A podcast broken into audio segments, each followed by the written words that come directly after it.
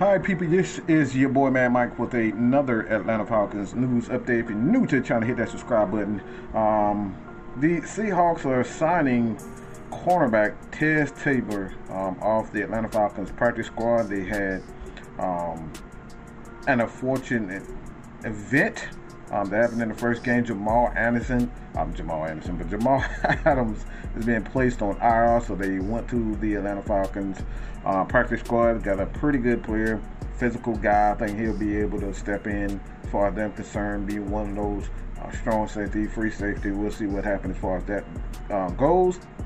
Um, but he's a pretty good player for um, the Seahawks. Also, they signed running back B.J. Baylor, a running back from. Um,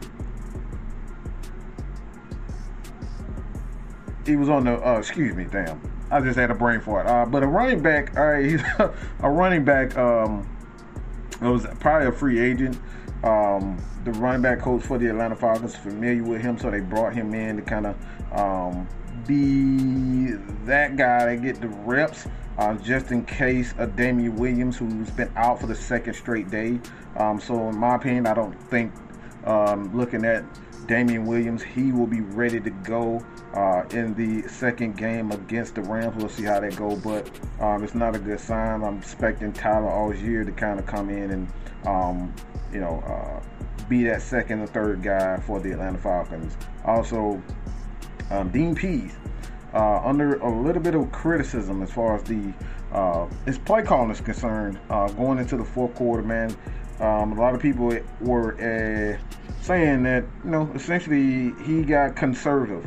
Uh, and Dean Pees is a quote from here. I don't know who in the heck thinks we doggone play soft coverage in the fourth quarter. The guy doesn't know anything about football. And let me say this: I was one of those guys that said, you know, they got conservative just just based on um, the emotions and looking at the game uh, in the moment. And this is why we like to, you know, do these shows. When we do these shows, we try to be as, um, you know, honest as we possibly can. But we go back, look at the game, and he's absolutely right. This guy still, they were still aggressive.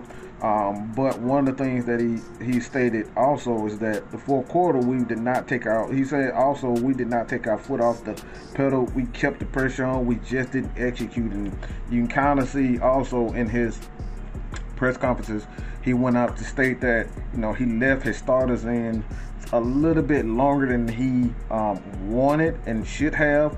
Um, he left him in early uh, and played a little bit more snaps than he should have in the first game to kind of get those guys.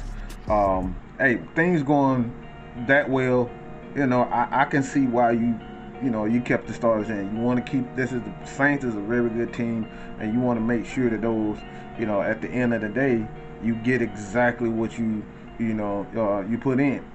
Um, and with a team like that, you get what you put in. Nine times out of ten, you know those guys are gonna um, they're gonna execute. But like I said, good teams make good adjustments. They went to the two minute offense. The Falcons defensive line and defense got tired. Um, they made big time plays.